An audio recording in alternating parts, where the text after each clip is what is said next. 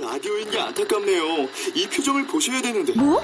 아, 무슨 표정? 정말. 아, 어떻게 했는데? KBS 라디오 7개 채널에서 제공하는 최고급 정보들을 사진과 기사, 그리고 영상으로 확인하실 수 있습니다. 읽는 라디오, KBS 라디오 홈페이지 라디오.kbs.co.kr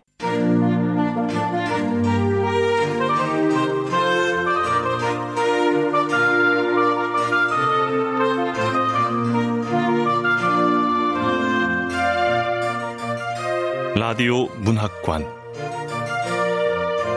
한국인이 사랑하는 우리 문학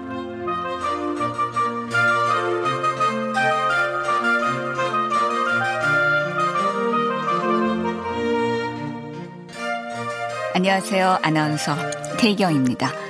오늘 함께 하실 작품은 조수경 작가의 내 사람이여입니다. 조수경 작가는 1980년에 태어났고 경희대학교 국어국문학과를 졸업했습니다. 2013년 서울신문 신춘문예에 소설 젤리피쉬가 당선되면서 작품 활동을 시작했고 최근에 소설집 모두가 부서진을 출간했습니다. KBS 라디오 문학관 한국인이 사랑하는 우리 문학 조수경 작가의 내 사람이여 지금 만나보겠습니다. 내가 너의 내 사람이여 조수경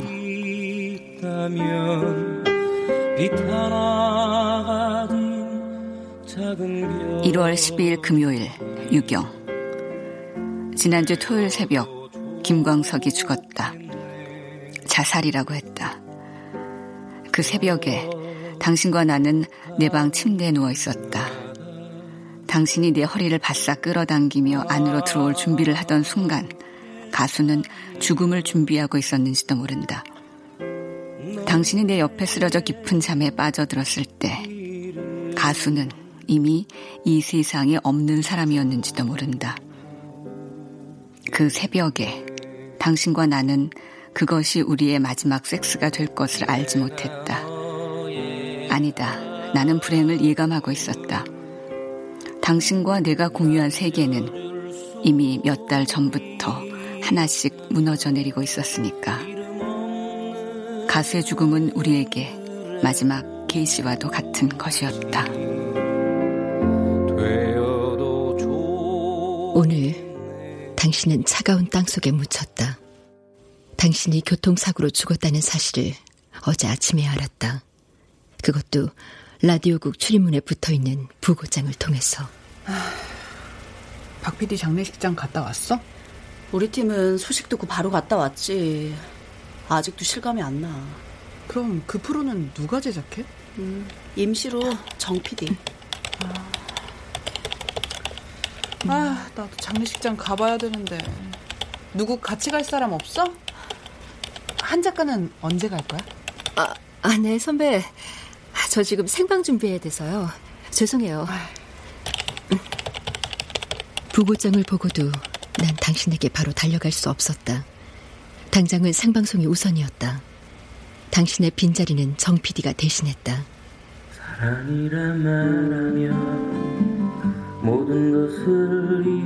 정 PD가 선곡한 마지막 곡을 들었을 때 비로소 당신의 죽음을 실감했다. 아, 신나네. 아, 갑자기 무슨 일이래? 아, 그러게.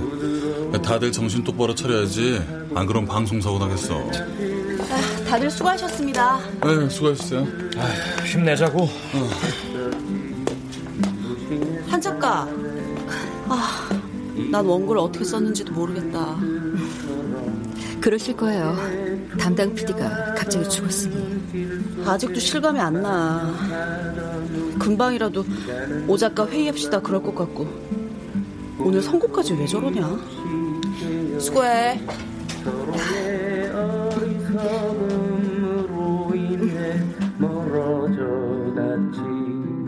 당신 프로그램의 마지막 곡이 흘러나오면 다음 프로그램을 맡고 있는 우리 팀이 생방송 스튜디오로 들어가 방송 준비를 시작했다. 당신 프로그램의 마지막 곡은 언제나 날 위한 것이었다. 그것은 당신과 나, 우리 둘만의 비밀이었다.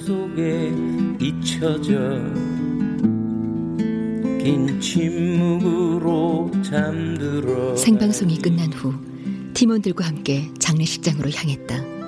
빈소가 마련된 곳은 2층이었다. 저긴가 봐요. 뭐 이런 일이 다. 어, 어, 어, 환자가 괜찮아? 네. 안내판에 적혀 있는 당신의 이름이 낯설어 난 난생 처음 조문을 온 사람처럼 허둥거렸다. 팀원들을 따라 겨우 당신의 영정 앞에 향을 올리고 절을 했다. 그리고 당신의 아내와 맞절을 했다. 고맙습니다. 이렇게 찾아주셔서. 고맙습니다. 빈소에서 조문객들을 맞고 장지에 당신을 묻고 언젠가 당신의 곁에 나란히 묻힐 여자. 난 당신의 빈소 앞에서 마음껏 울 수조차 없는 사람이었다.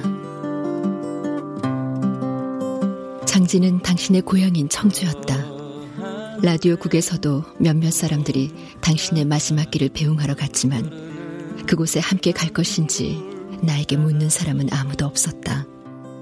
당신과 난 같은 프로그램을 맡은 적도 회식 자리에서 가까이 앉은 적도 없었다. 마주치면 고개를 숙여 인사하고 가끔 사무적인 대화를 나누는 정도의 PD와 작가. 라디오국에서 난 딱 그만큼만 주도할 수 있었다.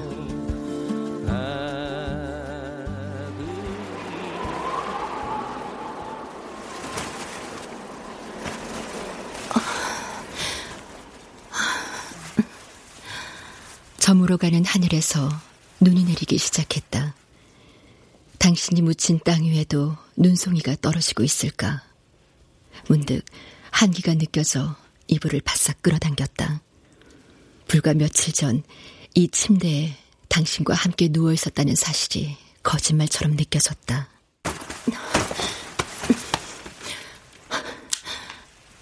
방에 불을 켜고 침대 위를 사사치 훑어보았다. 당신의 흔적이 곳곳에 남아있을 터였다. 베개에 짧은 머리카락 몇 올이 붙어 있었다.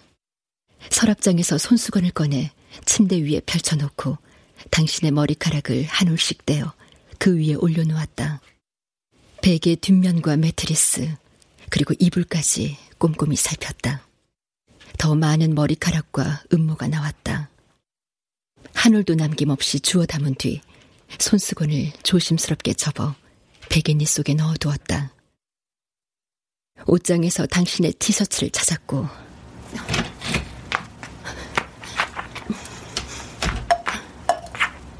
당신이 쓰던 컵에 찢겨 있던 입술 자국을 발견했다. 욕실에는 당신의 칫솔과 면도기가 그대로 남아 있었다. 난 면도기를 꺼내 주었다. 날은 예리했다.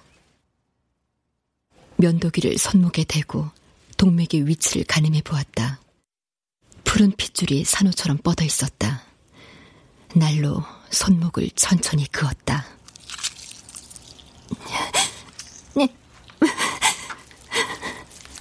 벌어진 살점 사이로 핏물이 고여들었다.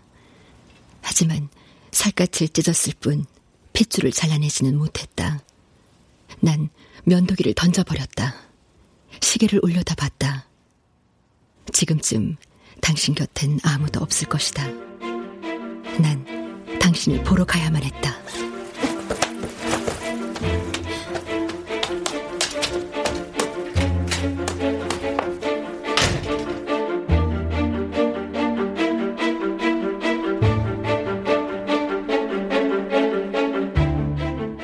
같은 날 영주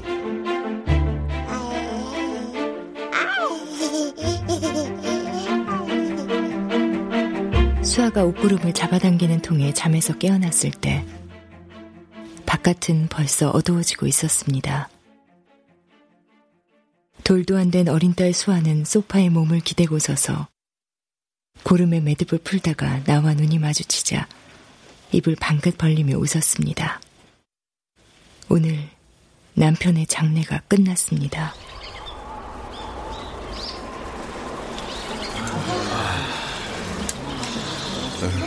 아휴, 참 괜찮은 친구인데. 그게 너무 착해서 먼저 데려갔나 봐. 에휴, 하늘도 무심하시지. 장지는 남편의 고향인 청주였는데 굳은 날씨에도 불구하고 많은 사람들이 그곳까지 함께 해 주었습니다.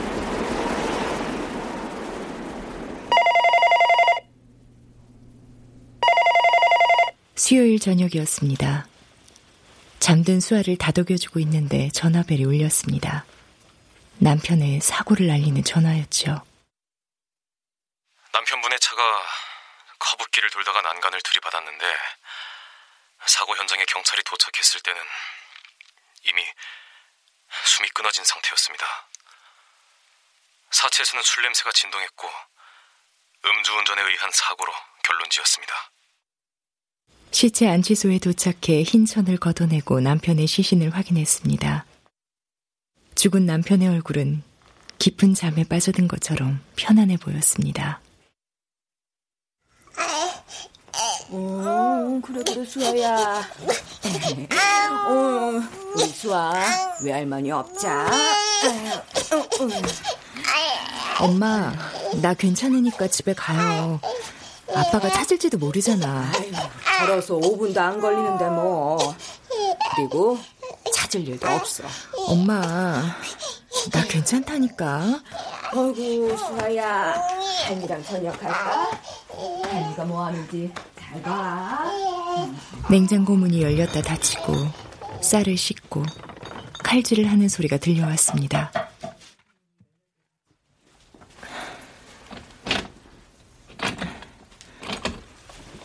남편의 방문을 열자 문틈으로 익숙한 채취가 밀려 나왔습니다.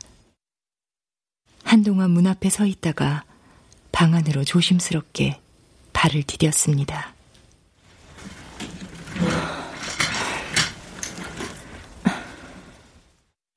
결혼 전에 남편이 내게 요구한 유일한 것은 다름 아닌 자신만의 공간이었습니다. 신혼 초에 남편의 허락 없이 방 청소를 했다가 처음으로 부부싸움을 했고 그 이후로 나는 남편의 방에 함부로 들어가지 못했습니다. LP판. 한쪽 벽면은 음반으로 가득 차 있었습니다. 한때 싱어송라이터를 꿈꾸었던 남편은 노래를 부르는 대신에 노래를 틀어주는 직업을 택했습니다.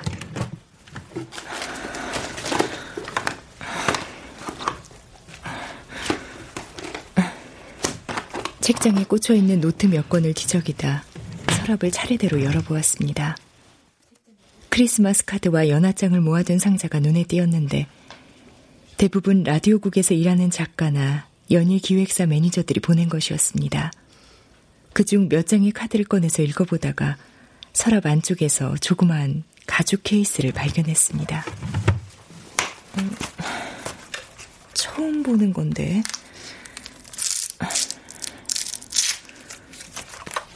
음, 콤팩트용 자동 카메라?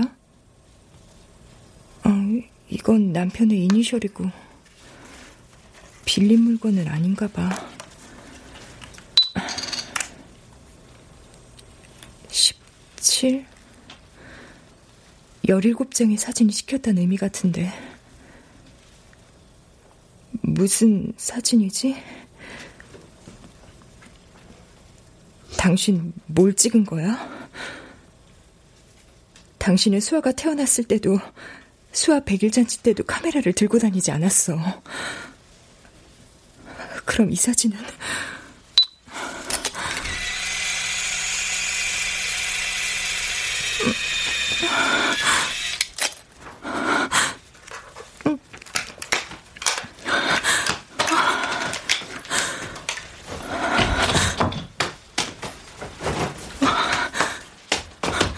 엄마, 나 좀 나갔다 올게요.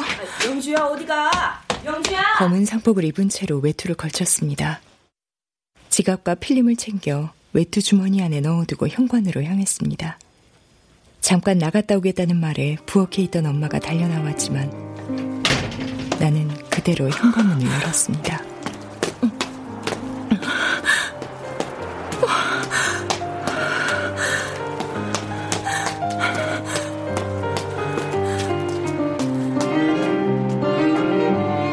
공기가 맨 얼굴을 덮쳤습니다.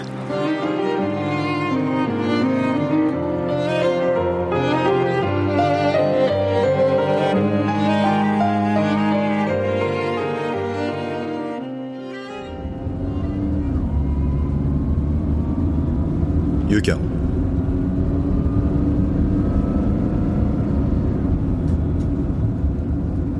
동해안 지역을 중심으로 강한 바람과 함께 눈이 내리면서 전국적으로 대설주의보가 발효됐습니다. 기상청은 18일 오후 2시 30분을 기해 대설주의보를 내렸는데요. 대설주의보는 라디오에서 24시간 폭설주의보가 발령됐다는 뉴스가 흘러나왔다. 자동차는 도로 위를 미끄러지듯 달렸다.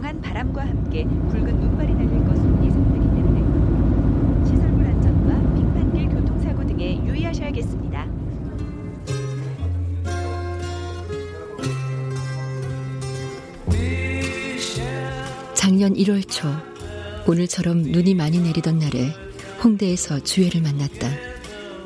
스물아홉 대학 동창들 중 결혼을 하지 않아 언제든 자유롭게 움직일 수 있는 사람은 나와 주애뿐이었다.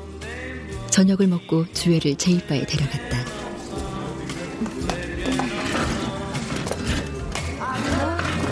좀 후지다. 손님도 별로 없고. 그래도 여기 신청곡 틀어주는 곳이야. 그래? 그럼 나도 신청해야지. 음. 저희 맥주 좀 주세요. 네. 난 퀸노래 신청했어. 유경이 너도 신청해. 응.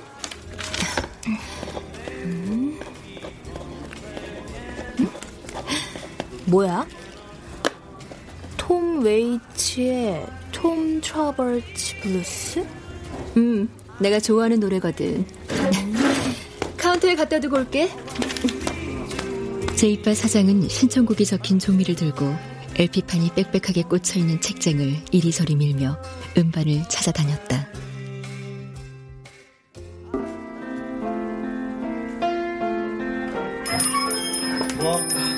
어때 여기?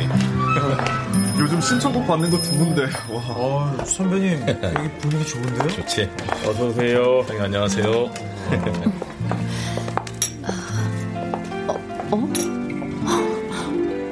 왜 그래? 누구? 아는 사람이야? 맥주잔을 다 비워갈 즈음 가게 안으로 당신이 들어왔다. 두 명의 남자와 함께였다. 취기 때문이었을까? 순간 얼굴이 달아오르는 것을 느끼고 난 급히 고개를 돌렸다. 아, 아유 박 PD 어서 와. 네, 또 왔습니다. 음. 당신도 제이바 단골인 모양이었다. 부산스럽게 인사를 나눈 뒤 당신은 일행과 함께 자리를 잡고 앉았다. 내가 앉은 자리에서 마주 보이는 곳에 앉아. 네. 네. 어, 한자까? 아, 아, 네, 박 PD님. 아는 사람 맞구나? PD야? 아... 언제 인사를 해야 할지 적당한 때를 찾지 못하고 있던 날, 당신이 먼저 불렀다. 라디오국에선 우표정한 얼굴로 인사를 나누던 사이였다. 호방하게 웃는 당신을 보자 어쩐지 안심이 됐다. 사장은 다섯 명이 앉을 수 있는 넓은 테이블에 자리를 새로 마련해 주었다. 자, 소개해 줄게. 이쪽은 나보다 한 학번 아래 같은 가 후배들. 안녕하세요. 안녕하세요. 한 작가가 나보다 한 학번 아래니까 다들 동갑이겠네. 오, 아. 그래요? 야, 우리 아직 미혼인데. 어, 2대2 딱 맞네. 야, 야, 야. 즉석 미팅 어때요? 어, 나는 무조건 콜. 콜? 그런 의미에서 건배하자. 야, 네. 네. 아유, 나는 노래나 신청할 테니까 젊은 너희들은 미팅들 많이 하셔. 어? 네. 맞아. 정말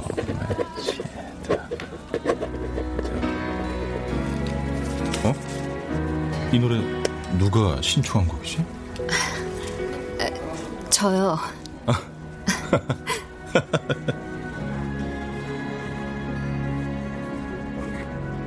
당신이 웃었다. 왜 웃는지 물어도 당신은 말없이 내 눈을 응시했다. 당신의 메모지를 들여다봤다. 거기엔 내가 신청한 곡과 같은 곡이 적혀 있었다.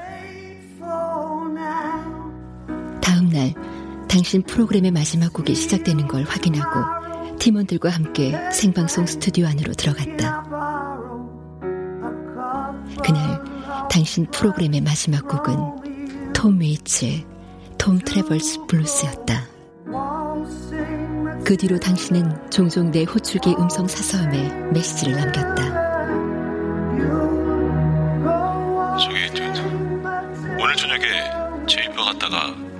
중고 레코드 가게 갈래?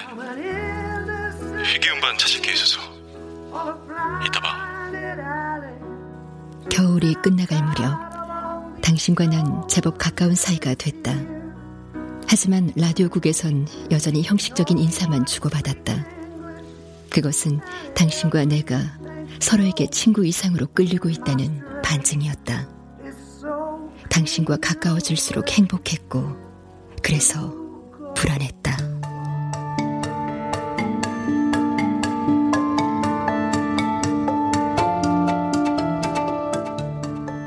영주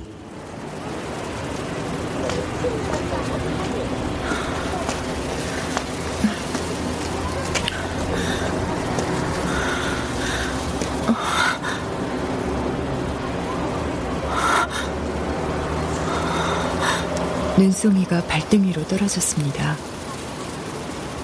나는 그제야 양말을 신지 않고 나온 것을 깨달았습니다. 주차장을 지나자 집 베란다에서도 내려다 보이는 작은 공원이 나왔습니다. 작년 여름에 잠투정하는 수아를 등에 업고 창밖을 내다보다가 공원 벤치에 앉아 있는 남편을 본 적이 있었습니다. 결혼하기 1년 전에 금연에 성공한 사람이 담배를 피우고 있더군요.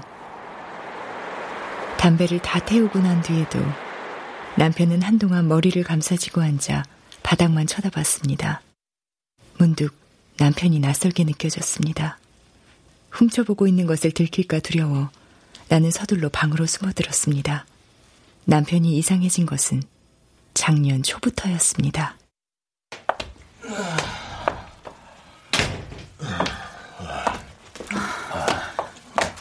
많이 마셨네요. 어, 좀 마셨어. 아, 어, 어서 자. 방송국에서 일하는 사람이다 보니 이전에도 이런저런 술자리가 많기는 했지만 작년엔 거의 매일 술에 취해 집에 들어올 정도였습니다. 만삭의 아내에게 무심한 남편이 서운해 몇 번을 다퉜지만 다음 날이 되면 또 마찬가지였고 그쯤 되자 외박을 하지 않는 게 그나마 다행이란 생각이 들더군요. 나는 예정일보다 빨리 아이를 낳았습니다. 수아가 태어나던 새벽에 남편은 연락조차 닿지 않았습니다. 아, 산모분 호흡 편안하게 하세요. 네? 호출을 하고 음성사서함에 여러 번 메시지를 남겨도 아무런 답변이 돌아오지 않았지만 진통을 견뎌가며 고집스럽게 남편을 기다렸습니다. 편안하게 하세요.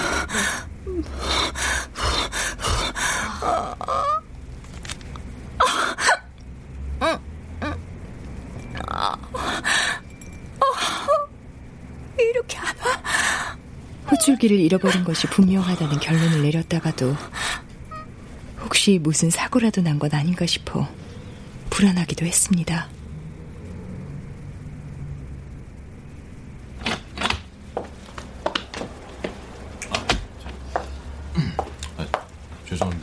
죄송합니다, 장모님.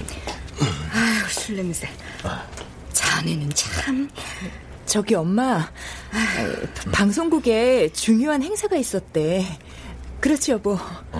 어, 어. 죄송합니다, 장모님. 퇴원 후엔 한동안 친정에서 지냈습니다. 몸조리가 필요하기도 했지만 그보다는 갓난아이 때문에 남편이 편히 잘 수 없을 것을 염려했기 때문이었습니다. 남편은 평일에 가끔 들러 아이 얼굴을 들여다봤고 일요일에는 저녁까지 먹고 돌아가곤 했습니다. 와, 손가락 좀 봐. 이렇게 작은데 꼬물거려. 어, 어, 어유, 그래, 내가 네 아빠야. 어, 어유, 남편은 아이 얼굴에서 자기와 닮은 부분을 찾아보며 즐거워했습니다. 아이의 손바닥에 자신의 손바닥을 맞대기도 하고 아이의 발바닥에 입을 맞추며 장난을 치기도 했습니다. 그런 모습이 나를 안심시켰습니다. 이제 아빠가 되었으니 남편도 달라질 거라고 믿고 싶었습니다.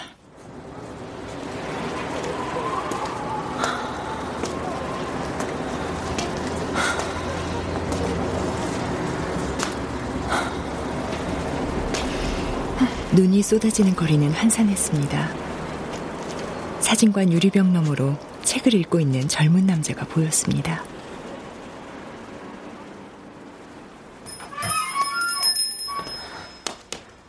네, 어서 오세요. 현상 좀 하려고요. 아, 예. 네, 어떤 사이즈로 해드릴까요? 그 작게 뽑으려면 3호 하시면 되고요. 조금 크게 뽑으려면은 46 하시면 돼요. 46으로 해주세요. 네, 손님. 자, 아, 여기에 이름하고 전화번호 좀 적어주세요. 네. 저 사진은 언제 찾으러 오면 되나요? 어, 내일 저녁쯤 오시면 될 것 같은데요? 아, 꼭 오늘 중에 찾아야 되는데. 네. 남자는 나를 찬찬히 살펴봤습니다. 외투 아래로 드러난 상복을 바라보다가 말했습니다. 저, 두 시간 후에 다시 오세요. 네. 고맙습니다.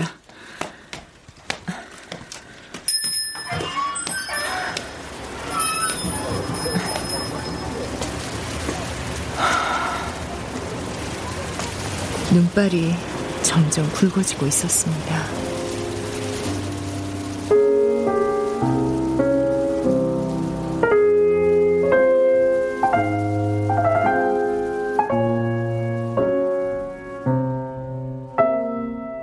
유경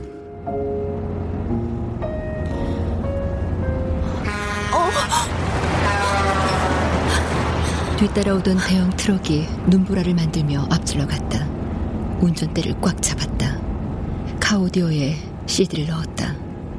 죽은 가수의 목소리가 흘러나왔다.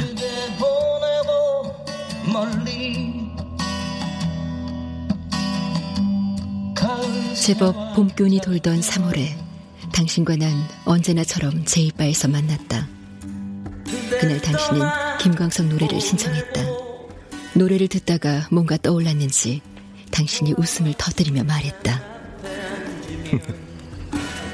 아마 그 작년 여름이었을 거야. 그 학전 소극장에 공연을 보러 갔는데 김광석이 이런 얘기를 했어. 자기는 중국집에 가면 짬뽕이랑 짜장면이랑 둘 다 시켜놓고 먹는다는 거야. 왜냐면 짬뽕을 시킨 날은 반쯤 먹다 보면 아 오늘은 짜장이었구나 아쉬워지고 또 짜장면을 시킨 날은 아 오늘은 짬뽕이었구나 아쉬워진다고. 이 얘기 지난번에도 했었는데 그리고 김광석이 공연장에서 짬뽕과 짜장면 얘기 했던 날 나도 학전 소극장에 있었거든. 그런 아쉬움이 싫어서 늘 둘 다 시켜놓고 먹는다는 거야. 음, 그게 그렇게 웃어? 그날 공연장에서 유난히 큰 소리로 웃었던 사람이 있었는데 그게 당신이었나 봐. 근데 당신하고 나 같은 시간 속에 있었다는 거 그걸 발견하고 확인하는 거그 즐겁네. 그런데 김광석이 또 그러더라. 현실에서는 둘 다 선택할 수 없는 게 많다고. 뭔가 하나를 선택하면 반드시 다른 하나는 놓아야 한다고. 당신은 더 이상 웃지 않았다. 그날 당신과 난 평소보다 더 많은 술을 마셨다.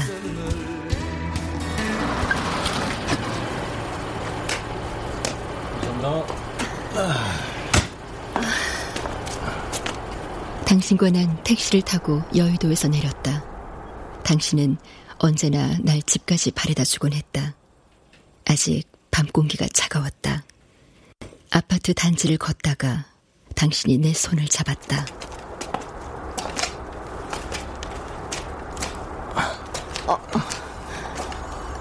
왜? 난 당신 손에 잡혀있는 내 손을 바라봤다. 순간 당신의 입술이 내 입술을 덮쳤다. 차가웠던 입술이 이내 뜨거워졌다. 난 이 순간이 오지 못하도록 막고 싶었다. 아니, 어쩌면 이 순간을 기다려왔다. 날 묶어두었던 팽팽한 끈이 결국 툭 끊어져 버렸다. 그날 당신과 난 밤새 서로의 몸을 탐했다. 그리고 그 밤에 당신의 아내는 당신의 아이를 낳았다. 그때라도 멈췄어야 했다. 아무것도 약속할 수 없는 관계. 끝을 알고 시작한 관계였다. 당신과 함께하는 매 순간마다 지금이라도 멈춰야 한다고 생각했다. 하지만 당신과 난 브레이크가 고장난 자전거를 타고 있는 기분이었다. 그것은 어딘가에 세게 부딪혀야만 멈출 수 있었다.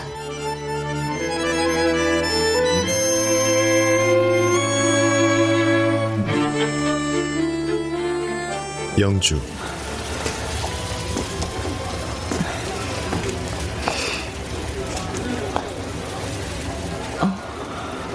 사진관 근처에 아직 크리스마스 트리를 세워놓은 카페가 눈에 띄었습니다. 뜨거운 커피 생각이 간절해져 안으로 들어가려다가 유리문에 비친 여자를 발견하고 그대로 발길을 돌렸습니다.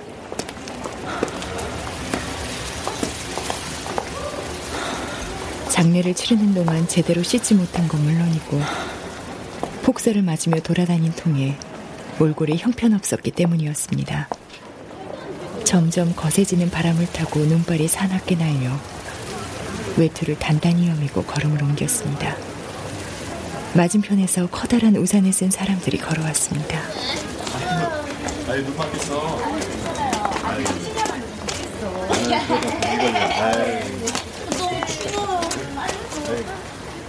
여자는 코트 안에 아이를 품고 있었고 옆에 바싹 붙어선 남자는 여자와 아이가 눈을 맞을세라 우산을 여자 쪽으로 한껏 기울이며 걷고 있었죠. 남자의 한쪽 어깨에는 하얗게 눈이 쌓여 있었습니다. 남편과 나 그리고 수아까지 우리 세 사람은 우산을 함께 쓰고 걸어본 적이 없다는 생각이 들었습니다.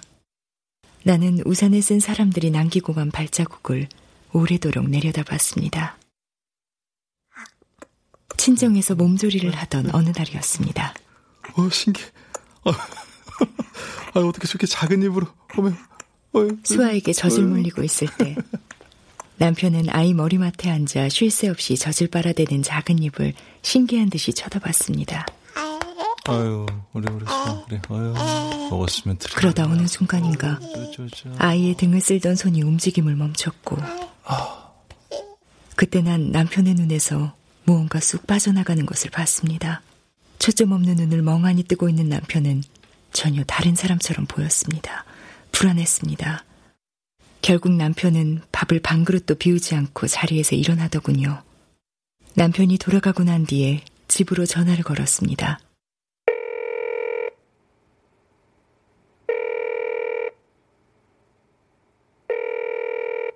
남편은 전화를 받지 않았습니다. 다음 날 밤도 그 다음 날 밤도 마찬가지였죠. 아이가 100일이 될 때까지 친정에 머물 생각이었지만 계획을 바꿔 한달 만에 집으로 돌아왔습니다. 여보, 수아 잠들었어. 품 안으로 파고들자 남편이 등을 돌리고 눕더군요. 선잠이 들었나 싶어 어깨에 천천히 입을 맞추었을 때 남편은 벽 쪽으로 바짝 붙으며 이불을 끌어당겼습니다. 그 뒤로 남편은 남편의 방에서 잠을 자기 시작했습니다. 아유, 수아 때문에 고단하잖아. 그 당신이 침대에서 편하게 자. 어느 일요일 아침에 늦잠 자는 남편을 깨우려고 방문을 열었다가 남편 몸에 난 상처를 봤습니다. 말려 올라간 티셔츠 아래로 반쯤 드러난 등에는 손톱에 긁힌 자국이 여러 군데 있었습니다. 나는 방문을 닫았습니다. 가끔 남편의 입술이나 귓볼이 벌겋게 부어올라 있던 것이 떠올랐습니다.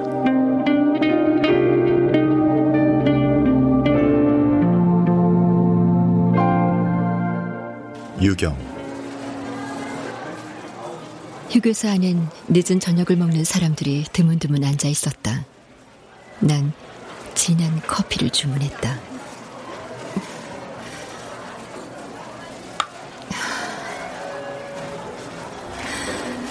그날,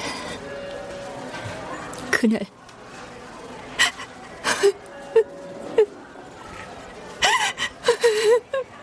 당신이 사고로 죽던 수요일, 난 당신과 함께 있었다. 우리 이제 그만 만나요. 그, 그만.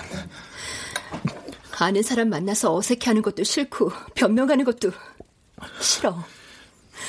자기가 선물한 유리잔도 깨졌어. 손을 뱉다고. 이게 다 자기하고 관계를 끝내라는 경고야. 알아? 길시란 말이야. 제, 제발 그만해. 지난 신장 연휴 때 부모님도 빨리 결혼하래. 근데 난 당신 얘기 할 수가 없잖아.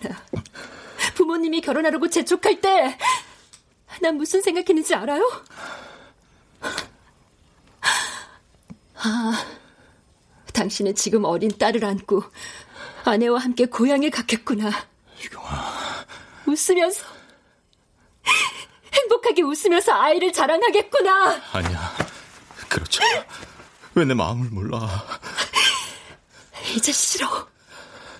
당신한테 나는 좋은 향기, 당신 아내도 같이 맡고 있겠구나 생각하니까 다 싫어져. 유경아.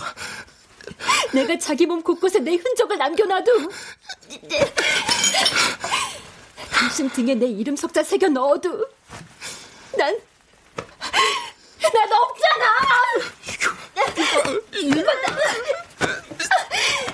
당신은 신음을 참아가며 날 끌어안았다. 토요일 퇴근 후엔 매번 싸움을 벌였다. 일요일엔 당신을 볼 수 없기 때문이다. 유모차를 끌고 있는 당신을 보면 아내와 나란히 걷고 있는 당신의 모습을 한 번만이라도 본다면 정리가 쉬울 것 같아 당신이 살고 있는 동네를 배회한 적도 있었다. 싸움이 반복되자 당신은 일요일에 날 찾아오기도 했다. 가끔은 집에 들어가지 않는 날도 있었다. 그런다고 위안이 되진 않았다. 나와 함께 있는 시간이 더 많다고 해서 내가 진짜가 되는 것은 아니었으니까. 난 지칠 만큼 지쳐 있었다. 아무런 답이 없는 관계였다. 아니, 답이 너무나 명확한 관계였다.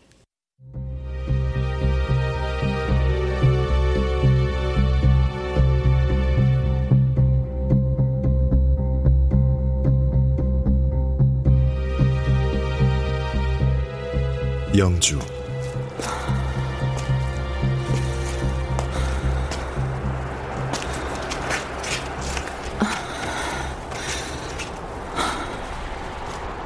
걷다 보니 다시 아파트 단지였습니다. 쌓인 눈을 쓸어내지도 않고 그대로 벤치 위에 주저앉았습니다. 남편이 늘 앉던 자리였죠.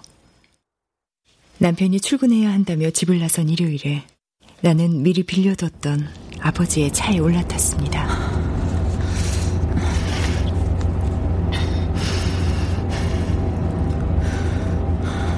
남편의 차가 여의도로 향하는 것을 보고서야 안심이 됐습니다. 방송국 근처에 거의 다다랐을 때 남편의 차는 방향을 틀었습니다. 차가 멈춘 곳은 어느 아파트 앞이었습니다. 아마 회사 동료를 태워서 갈 모양인가 봐.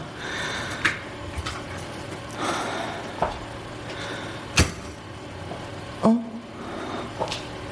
어, 근데 왜 차에서 내리지? 아, 안으로 들어가네?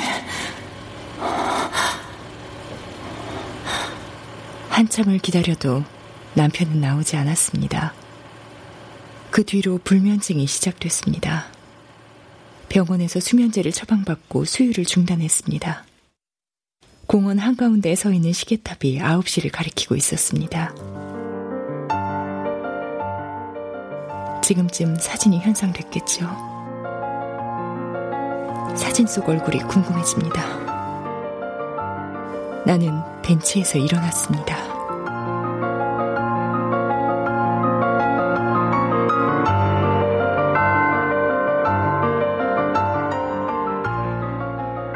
유경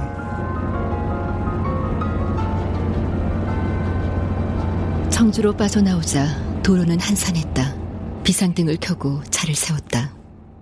이월영. 멀지 않은 곳에 당신이 있었다.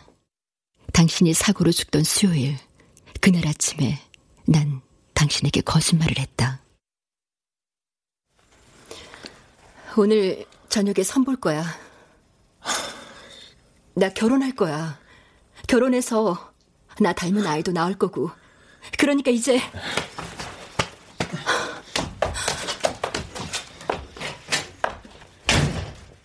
말을 끝내기도 전에 당신은 현관문을 열고 밖으로 나갔다. 그날 저녁 방송국을 벗어나 버스 정류장 쪽으로 걷고 있는데 뒤에서 클렉슨 소리가 요란하게 울렸다. 돌아보니 당신의 차가 달려오고 있었다. 당신은 내 옆에 차를 거칠게 세웠다. 타! 타!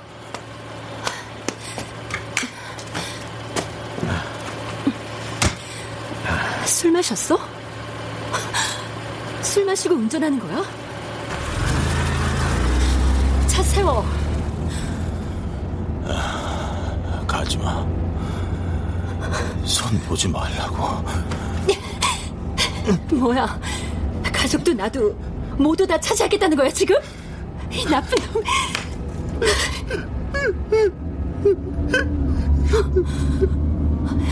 속도 좀 낮춰.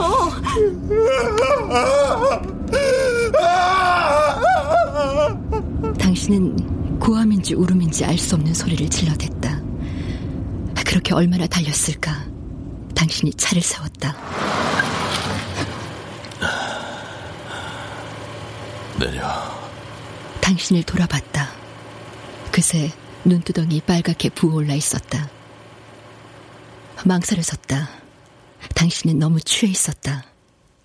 당신은 정말 죽을 작정이었는지도 몰랐다. 아니다. 당신은 그저 겁을 주려고 했을 뿐이었다. 어쩌면 나에게 동정을 사고 싶었는지도 몰랐다. 당신은 매번 그런 식으로 나를 붙잡았다. 차에서 내렸다. 당신을 돌아보지도 않고 그대로 문을 닫았다.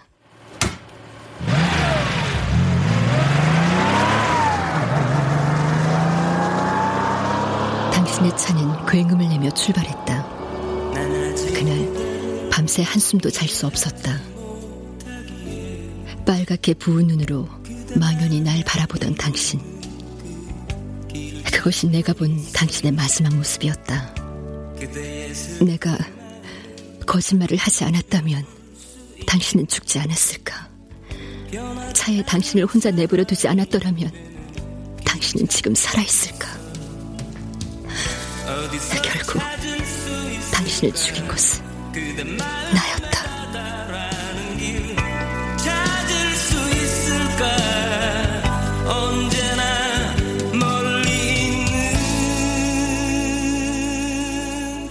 그 영주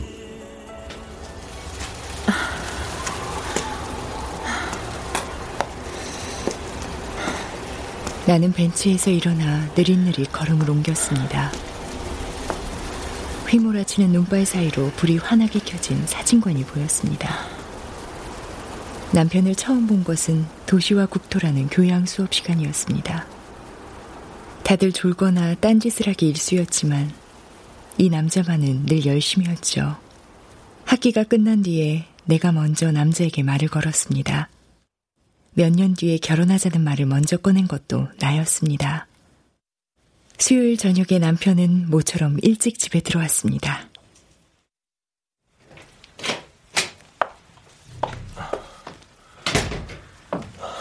수아는 어머, 당신 오늘은 일찍 들어왔네요. 아, 근데 술은 좀 마셨나 봐. 수아는 자? 네, 방금 잠들었어. 아, 내 정신. 당신 저녁 먹어야지. 찌개는 어떤 게 좋을까? 아, 찬이 마땅치가 않은데. 내 목소리는 들떠 있었습니다. 저녁상을 물리고 나면 따뜻한 차를 한 잔 마시거나 나란히 앉아 TV를 봐야겠다고 생각했습니다. 수아가 카세트에서 흘러나오는 노래를 듣고 엉덩이를 들썩거리며 춤을 춘 일도 이야기해주고 노래를 좋아하는 걸 보면 엄마보다는 아빠를 닮은 것이 분명하다는 말도 빼놓지 않고 해줄 생각이었죠. 남편은 아무 말이 없었습니다. 슬며시 남편을 돌아봤습니다.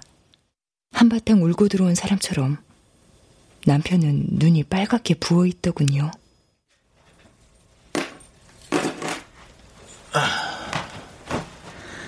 아, 술 냄새. 해장국이 좋겠어. 나 당신한테 할 말 있어.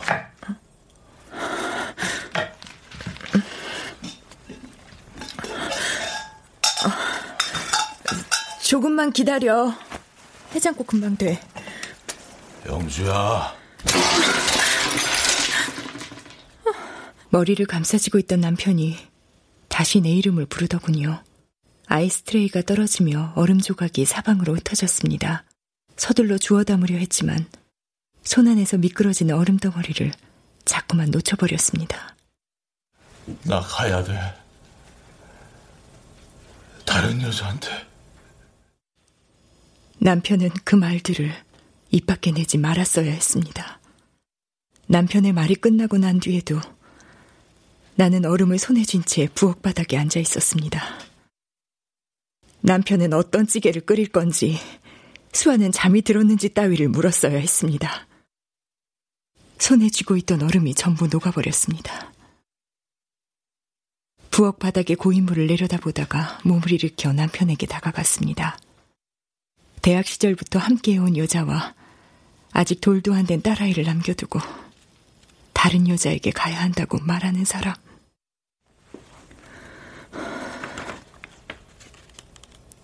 저녁은 먹고 가. 쌀을 씻고 밥을 새로 지었습니다. 쇠고기와 모시조개를 넣은 얼큰한 순두부찌개를 끓였습니다. 남편은 밥을 제대로 떠넣지 못하고 자리에서 일어나더군요. 남편이 소파 위에 벗어둔 코트를 집어들었을 때 나는 남편이 마실 물을 준비했습니다.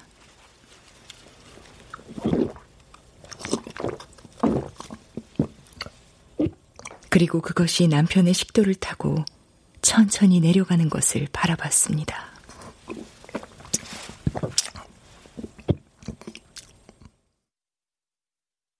베란다에 서서 남편의 차가 떠나는 것을 지켜봤습니다. 남편이 소파 위에 벗어둔 코트를 챙겨 입는 동안 나는 찬장문을 열고 소리가 나지 않도록 주의하며 약상자를 꺼냈습니다. 그리고 흰색 약 두 알을 물잔에 떨어뜨렸습니다. 나를 깊은 잠에 빠뜨리던 바로 그 약이었죠. 나는 남편을 아주 오래도록 잠재울 계획이었습니다. 그 사람은 영원히 나의 남편으로 수아의 아빠로 남아야 했으니까요.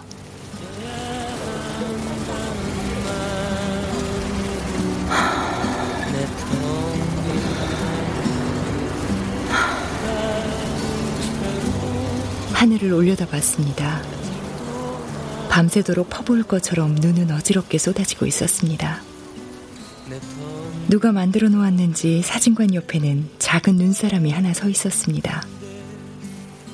내년 겨울쯤에는 나도 수아와 함께 눈사람을 만들 수 있겠죠? 사진관 문을 열자 종소리가 맑게 울려 퍼졌습니다.